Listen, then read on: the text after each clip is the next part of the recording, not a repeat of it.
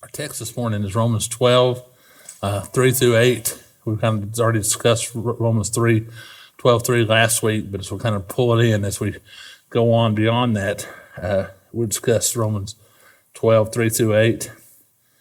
And, uh, you know, kind of introduction, we live in a very difficult time, you know, um, the, particularly for the church. You know, the church and the importance of the church has been under attack for several years.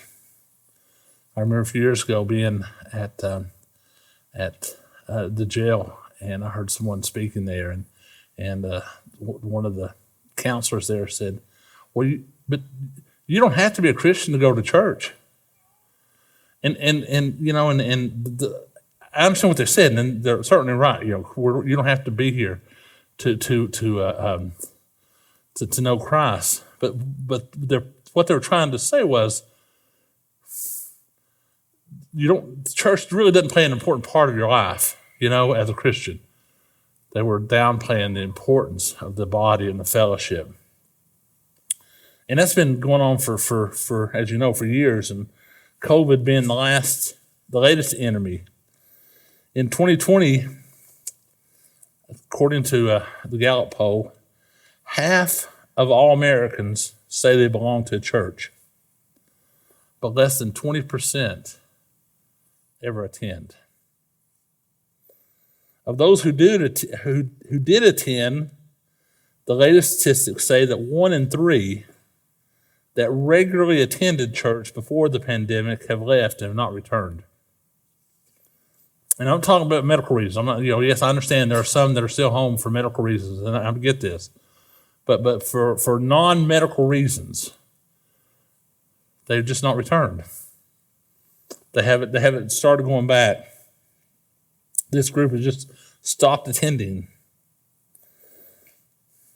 You know, and I know we've heard for years the excuse people would say, Well, I can worship God anywhere. I can worship God at the lake. I can worship God in the mountains. I don't need to go to church to worship God. And of course, that still exists, but now it's changed somewhat. Now we have those who are worshiping at home. They are clicking on a sermon and say they've attended church. They, they, they've, they've watched, they, they've done their, their obligation for that week.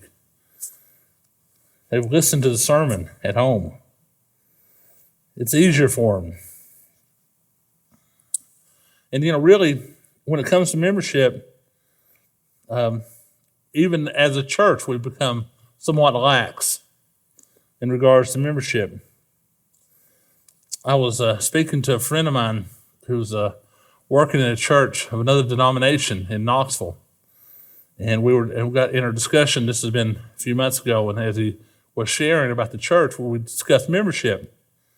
And he told me that their church has uh, done away with membership. They no longer have members of the church anymore. And I asked him why.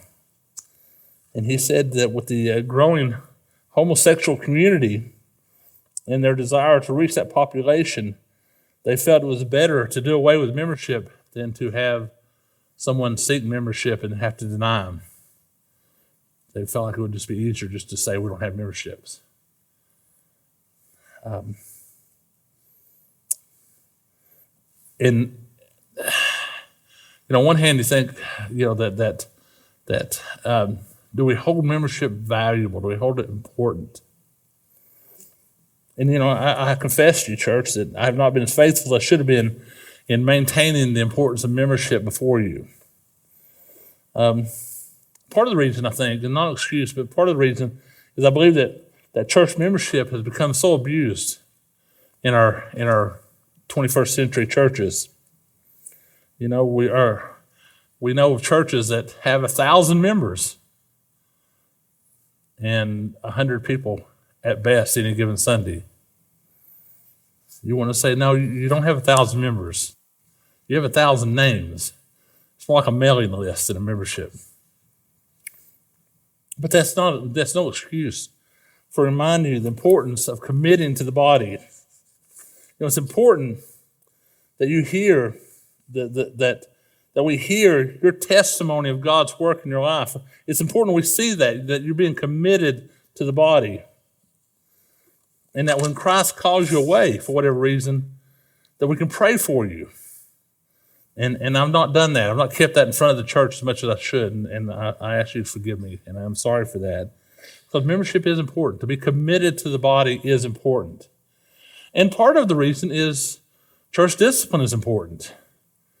You know, if, if, if someone seeks membership and their life is, in, you know, such as they are a, a, a practicing um, adulterer or adulteress, then we need as a church to say, no, I'm sorry. You know, this, this would, this would preclude you from being a member at this time. You know, if you, if you have, if you're, if you're living that lifestyle, accepting that lifestyle, then you cannot be, we cannot join with us.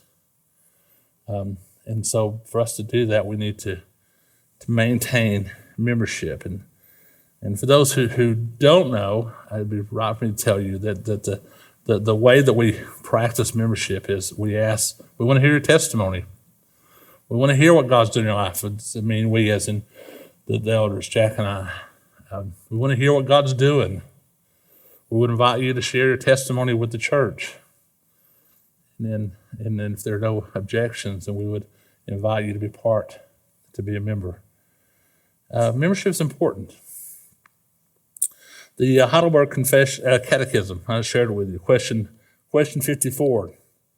What do you believe concerning the Holy, Catholic, Universal, Catholic meaning universal? What do you believe concerning the Holy Universal Church? This is a, a wonderful Reformed uh, catechism that was for, for centuries used to teach people about their about the church and the, the view of the church and and and and to teach young but this um, what they, this is what they said about the Holy Universal Church. I believe that the Son of God, through His Spirit and Word, out of the entire human race, from the beginning of the world to its end, gathers, protects, and preserves for Himself a community chosen for eternal life and united in true faith. And this and of this community, I am and always will be a living member. This is our this has been has long been the church's the Reformed Church's view of what it meant to be a part of, of a body, and uh, we want to uh, affirm that this morning. And we'll affirm that through Romans 12, 3 through 8. Romans 12, 3. For by grace given to me, I say to everyone among you, not to think more highly of himself than he ought to think, but to think with, with sober judgment, each according to the measure of faith that God has assigned. For as in one body we have many members, and the members do not all have the same function, so we, though many, are one in bo- one body in Christ, and individual members of one another, having gifts that differ according to the grace given to us. Let us use them. If prophecy, in proportion to our faith. If service, in our serving. The one who teaches in his teaching. The one who exhorts in his exhortation. The one who contributes in generosity. The one who leads with zeal. And the one who does acts of mercy with cheerfulness. You know, as I've said throughout this, Romans is the gospel. It is, it is, we've come to that point in this uh, wonderful book that we come to the application of the gospel. What does the gospel look like? You know, we said to Romans, this is the power of God for salvation. This is why Paul wrote this. So to help us to understand the gospel, to tell us this, and we can apply this gospel this salvation into our life. We said that salvation was, was not just being saved from the penalty of, of sin, it's not just being saved from hell. That salvation is being saved from the power of sin in your life, getting victory from that, and ultimately from the presence of sin. That salvation changes you. You live, you look, you think, you act, you're different because of the gospel, because of salvation, because of this process of salvation that, that, is, that includes justification and sanctification and ultimate glorification. This, all of this is his work of salvation, and it changes you. And our response to this, our response to, to our understanding of the gospel, is to worship. As Paul talked about in Romans 12, 1 and 2. Because of the mercies of God, because you've seen the glory of God in the face of Jesus Christ, because you saw that and you, you realize that you should have been destroyed because of your sin and wickedness. You saw God in His holiness. As we sung just a minute ago, holy, holy, holy is the Lord God. You saw that in the face of Jesus Christ. And that led you to, to recognize your, your wickedness and your depravity and your sin because of that. And you know that you, you deserved death. But instead, by faith, you saw the, the, the justification that comes through Christ Jesus, the propitiation of the blood that comes from Him. You, you, you saw that by faith. Because of that, we respond by worship.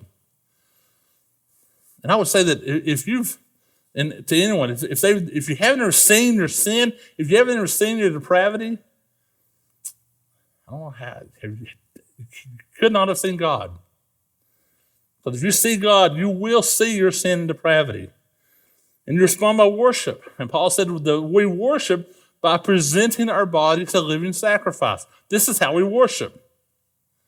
And the way we do that, the way we present our bodies to living sacrifice, is to change the way you think. You have to think differently. You, you're no longer conforming to this world, you're being transformed by the renewing of your mind. This is how you present your body as a living sacrifice by learning to think differently. Our futile minds have now passed away, and now we have fruitful minds. And the first thing that we do with this new, renewed mind is we look at ourselves. We think differently about us. We, we look at ourselves with eyes of faith instead of seeing ourselves with eyes of pride. You know, the op- opposite of pride, we said, is not humility. People say, well, the opposite. No, the opposite of pride is faith. The opposite, the, the, the, the antonym of, of pride is faith. We see ourselves rightly, not as what we have created in ourselves, but what God has created in us. We see ourselves as a creation of God. This is, this is how we respond. This is how we present our bodies a living sacrifice. It begins by first looking at ourselves, seeing ourselves rightly, seeing what God's done and what He's created in us. And once we see ourselves rightly, then we look at our community of faith. It's not enough just to see yourself. It's, how do I fit into the body? How do I, how do I fit into this body that God has created? How do I how do I work out my salvation in the middle of this? Paul said, For we are, for as in one body we have many members, we have one body here. We're together in this. And this applies to the to the church universal, the Catholic Church, but it also applies to that local expression. That yes, we are to be a part, we are to recognize we're a part of that universal church. But the way that we, we live that out is by being part of, committed to that local expression of that universal church. This is our, our responsibility. You know, we have a really hard time showing our love for one another or for our believing brothers and sisters who are in Africa, especially if we can't show our love for our believing brothers and sisters, our believing brothers and sisters who live right around us. You know, if, if you say, man, I, I, just, I just love the church body, and I love the, the, the, the church body in Africa or in Egypt or wherever, and, and great, you should. But what about the church body here, right around you? We have a responsibility to love one another here. And I don't mean just the ones you see, but believers around you here. How do we love them? How do we show them this love? Notice though, as, as we read in verse 3, Paul does not say to think more highly of yourself than you ought, but to think with sober judgment, according to the measure that God has assigned to you, because you're such a wonderful person. And it's really important to you. You know, I'm really, Paul does not say, I'm really concerned about you, to, that you're thinking of yourself with pride, and you need to just really try to do this so that you can be a better person. That's not what he's saying at all, is it? He said, no, instead, you ought to think more rightly of yourself for or because we're in one body. You do this because of how you fit into this body. Because you need to think more rightly of yourself because this is how we fit as a community, how we live together as a community of faith. And this has to be more than symbolism. You know, people talk about we're one body, and and and, and we we kind of approach it as well. It's just a symbolic term. It's just sort of a, you know, it's just it's just a, a he's just using symbolic language. It's more of a kind of a, a metaphor. And no, no. You know, as I said, we have a very hard time distinguishing reality from the picture, don't we? We really do. We really struggle with distinguishing what is real from what is the picture of what's real. As we said, the picture, the picture of dead is when that body stops functioning. You know, that, that, that is the picture. That when we that if this body was laying out here and it's not functioning, we would say that body is dead. And God gave us that wonderful picture of dead. But that's just the picture. That's not the reality. The reality of being dead is being separated from God, separated from Jesus Christ, separated from life. That's the reality. The picture is this physical body. And, I wonder, you know, maybe this is why we have such a hard time in our day and age of defining dead. You notice that? We really do. You know, used to be to be dead was when your heart stopped. And then they changed it. Well, to be dead is when your brain waves start stop. And now they're looking at changing even more with, with, with new technology.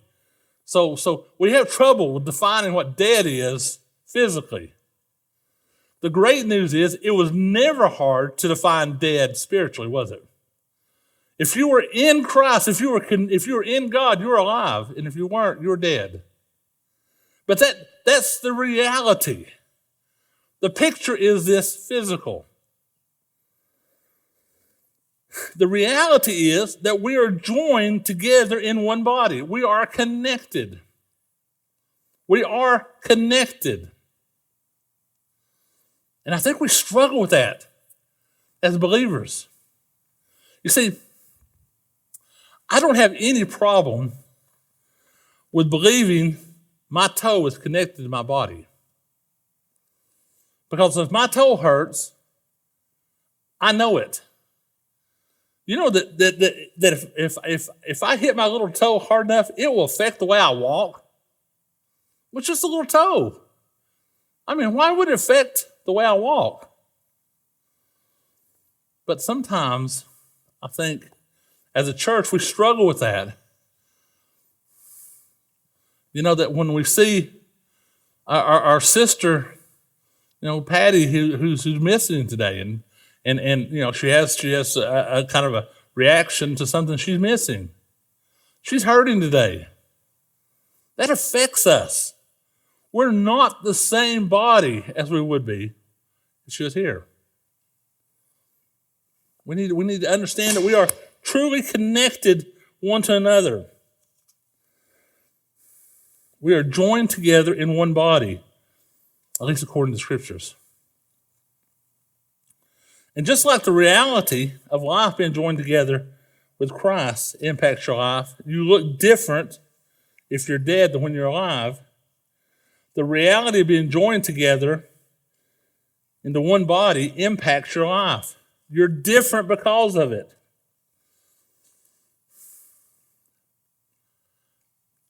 This, this is this is hard for me, church, I, mean, because I really I, I don't I don't know if I if if I think about it enough honestly, but my sins affect you. You know, it does. And, and, and we need to see that. We need to understand that. And we are to love the brethren. You know, no one hates its own body. No one does. We're to love the brethren. Ephesians 5.29. Does this mean you'll never have any disagreements? Of course not. You know, it's like saying two, two brothers, you know, I love my brothers dearly, but we still disagree. You know, there are times when John doesn't agree with me. I mean, it proves he's wrong. But, you know, we still, we still, we still love each other. We still disagree. But here's the thing when we have those disagreements, we seek to reconcile them and bring ourselves back together. You know, I love that picture. I, have heard talk about this as, as, a wagon wheel. You know, the, the, to be part of this one body, it's almost like being part of a wagon wheel. We are the spokes, and we're joined together as the hub.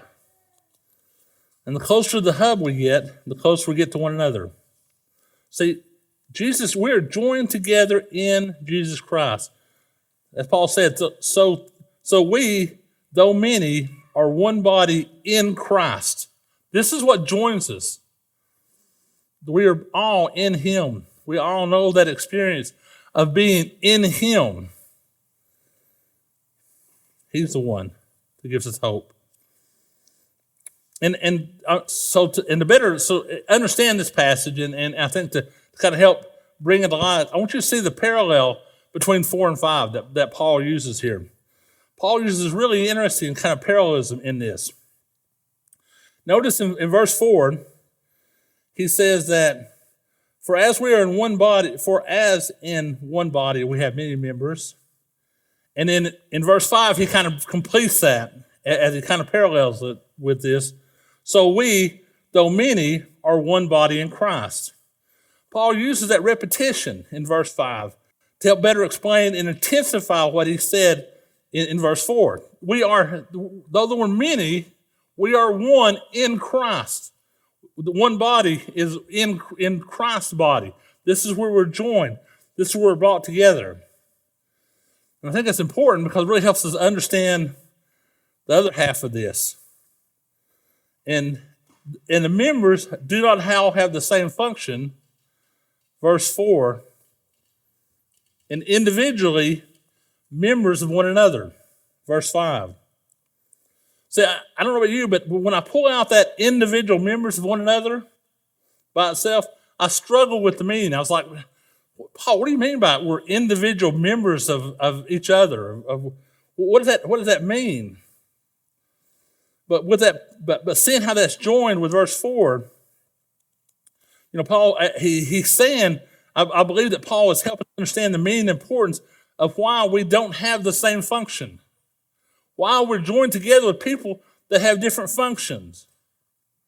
See, my function or my role is to complete you. We're, members of each other. We're not just members of the body, we, we, we have a role and responsibility to each other. We don't have the same function. My function is to complete you, and your role and function is to complete me and others. It's not just it, it, it's this this part of how do we how do we work how do we help one another? How do we build one another up? How do we spur one another on to love and good deeds? How do we help? Because because my goal is I, I want to see I want to see Jack become everything that God has called Jack to become for the glory of God. You know, one of the things that, that I really love about Paul is Paul is so passionately in love with Christ and that image of Christ. He wants to see everybody walking around creating the image of Christ. And he just wants to be surrounded by people who are created in the image of Christ, doesn't he? That's just, he just loves that image so much. He just wants to see it in everybody. And, and, and one, of my, one of the roles I have here at this church is how do I, how do I live in such a way as to help Tommy become all that God's called him to be? Because we're members of one another. And Tommy helps me to become all that God's called me to be. This, this, what, this function that we have, that we share, we're to look at, and, and, and to live out this responsibility to one another. You know, when we talk about gathering stuff together, as Paul or as the writer of Hebrews said, he said, "Forsake not to gather yourselves together, especially in the latter days." What's one of the really I don't think sad things have taken place in that verse. And I don't know about you, but but but I but to me, I, I hear it, I see it. Is when I ask people, so why do you gather together? The number one reason people give is for the sermons, for the preaching, or maybe for the songs. But why did Paul say, or what? Sorry, why did the writer of Hebrews say, forsake not to gather yourselves together? because you're to encourage one another. You're to spur one another on to love and good deeds. And this is a part of it, yes. And the scene is a part of it, yes. But this is why, as a church, we said, you know what, it's important that you have a chance to say, How has God touched your life? Because I need to hear about Daisy and what's, what's happening in Daisy's life. You know? I need to hear about the school. I need to hear about your meeting and how God's come to encourage you. I need to hear about the healing that's happened in Tommy's life. Because I need that encouragement. And I believe you do too. Said we have this function, this responsibility to encourage one another. Since we have different gifts, let us use them. Verse 6 Having gifts that differ according to the grace given to us, let us use them. Notice Paul again says to live according to what is given or assigned to us. The same thing he used in verse 3 that we were to think with sober judgment according to that measure of faith. This is the life we live.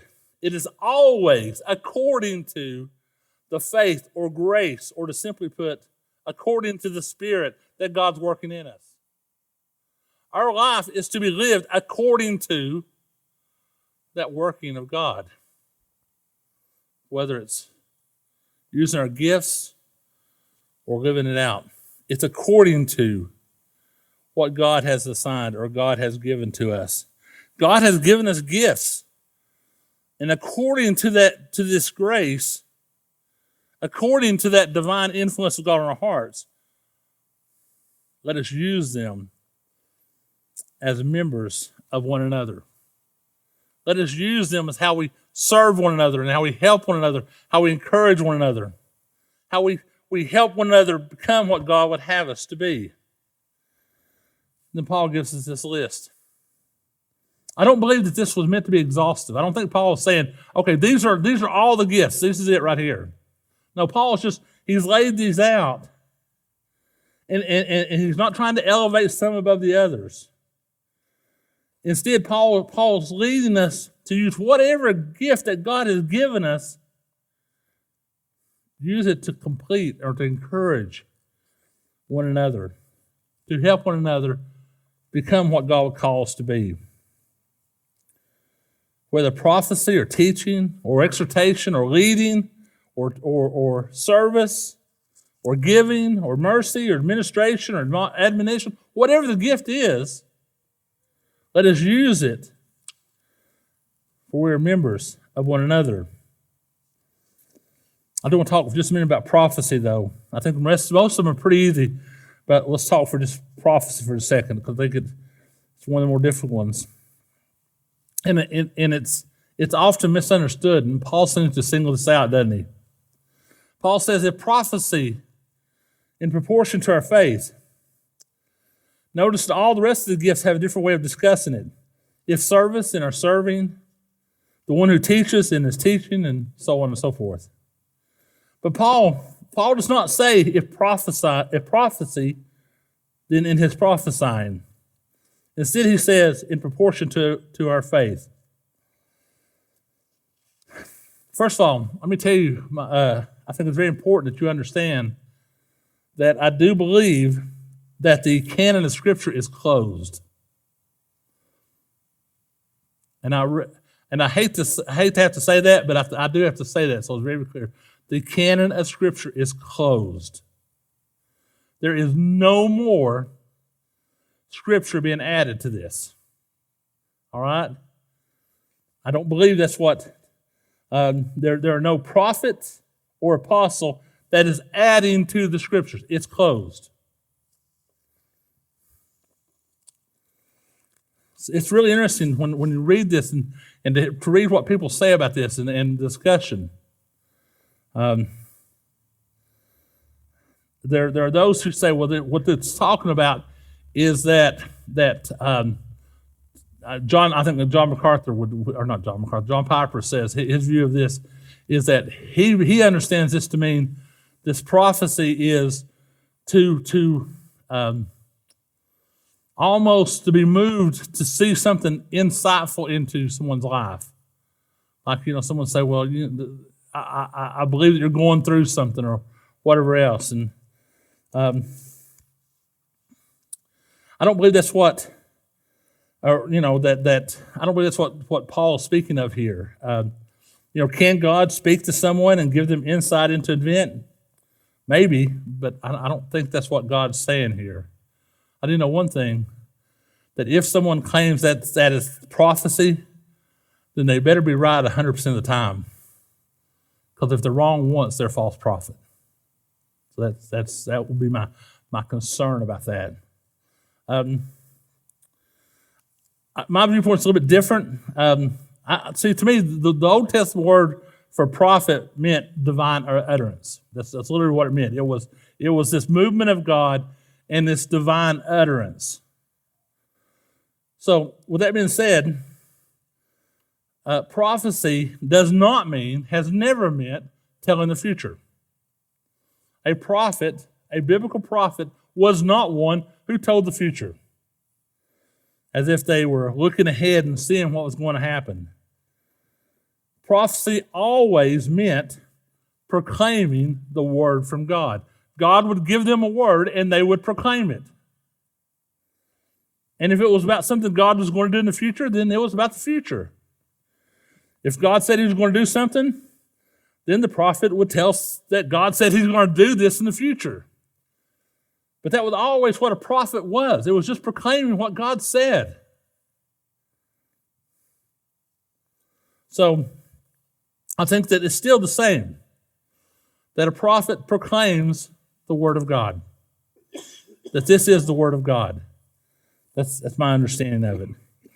If under the inspiration of the Holy Spirit, if I say under the inspiration of the Holy Spirit that Jesus is going to return in the future, excuse me, then I've prophesied about the future. Um, it's rather simplistic, but I'm going to stick with it. So, is Paul saying that we should only share the word of God, what he has proclaimed, in proportion to our faith. So, so when Paul says that, um, does that mean that we can only speak as we have faith? Well, as we talked yesterday, if that's the truth, then our gatherings will get a lot shorter and a lot quieter. You know, if we, if we can only speak when, by, by, by proportion of our faith, I don't know you, Dan, but sometimes I've just got to sit there and just be quiet a whole lot, you know? Because I think we all struggle in our faith at times. So I don't, I don't think Paul, it's not a, it's not a litmus. So, so where's my faith today? Uh, so I'm going to speak. That I don't think that's what Paul's trying to say here. Instead, we, that's Jack, Mark, and I yesterday, as we talked about that, believe that in proportion to your faith means in proportion to your understanding of Scripture. That, that, that this is, as, as, as God has opened up His Word to you, and as, as then this is how you speak. This is, this is what you share. Um, and of course, in proportion of our faith always means in, exalt, in exaltation of Jesus Christ. This, this is the point of it. I also believe that in proportion to our faith means in love and with humility, knowing that it's from God, knowing that everything that we can say, in, I, you know, I can, I can read the scriptures word for word, but if, but, but if you're going to hear them, it's going to be from God. It's going to be His work. It, he is the one who's going to speak into your life. You know, it's, it's amazing when you think about, as, as, Mark was reading that scripture this morning from John, you know, it, it, it's, it's, we read that think, how could they not see that from God? How could they not see that the, the food that, that God provided them was manna from heaven? Well, it's understanding that it doesn't come from human eyes, it comes from God's work. So, believing that, that understanding that all proclamation is by faith, believing that God is the one who speaks. I think all the other gifts are pretty simple, and I really don't believe they, they need much explanation. If service in our serving, the one who teaches in his teaching, the one who exhorts in his exhortation, the one who contributes in generosity, the one who leads with zeal, the one who does acts of mercy with cheerfulness. Basically, we're doing all of these things to the glory of God and to the service of one another. How has God gifted you? I think there's one concern, though, I have heard about this. You know, I, I, so somebody says, well, I, I can't serve because the service is not my gift. Well, contribution is not my gift, so I just can't give. I think it's a, a poor understanding, a poor application of this. You know, we are all, so what, what does it mean to, to one who contributes? It means you're only gifted to contribute? Some people are? No. All of us have been called. But there are some that have been given the opportunity and the grace to, to contribute more. They do it in cheerfulness. The one who leads with zeal. But I'm not a leader. Well, you might be. There might be times that God calls you to leave. And when God gives you that opportunity and that calling, for that opportunity do it with zeal. I'm not, I'm not given to the gift of exhortation. Why not? Why not? There are times that God gives you opportunities to exhort. Then do it. Use that gift. You know, it's kind of interesting discussion. Are gifts for a lifetime or for an event? Are the gifts of God for a lifetime or for an event? And I believe the answer is both and neither. Gifts are for the glory of God and for others. That's the purpose. And I do think that we find plenty of scripture where, where God gives people gifts for their whole lifetime. That's just God has gifted them with the ability to do metal work, or God gifted David with the ability to, to, to sing in such a way as to bring calming. God gifted him. But then we also find scripture where the Spirit would fall upon someone for a time or an event.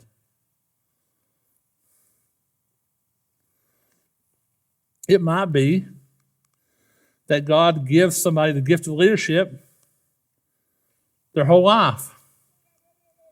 Or it might be that God gives you the gift of leadership for this event and this time. But Whatever it is, do it with zeal. to the glory of God, recognizing that it's not you because you're thinking rightly of yourself. You've learned to think rightly of yourself.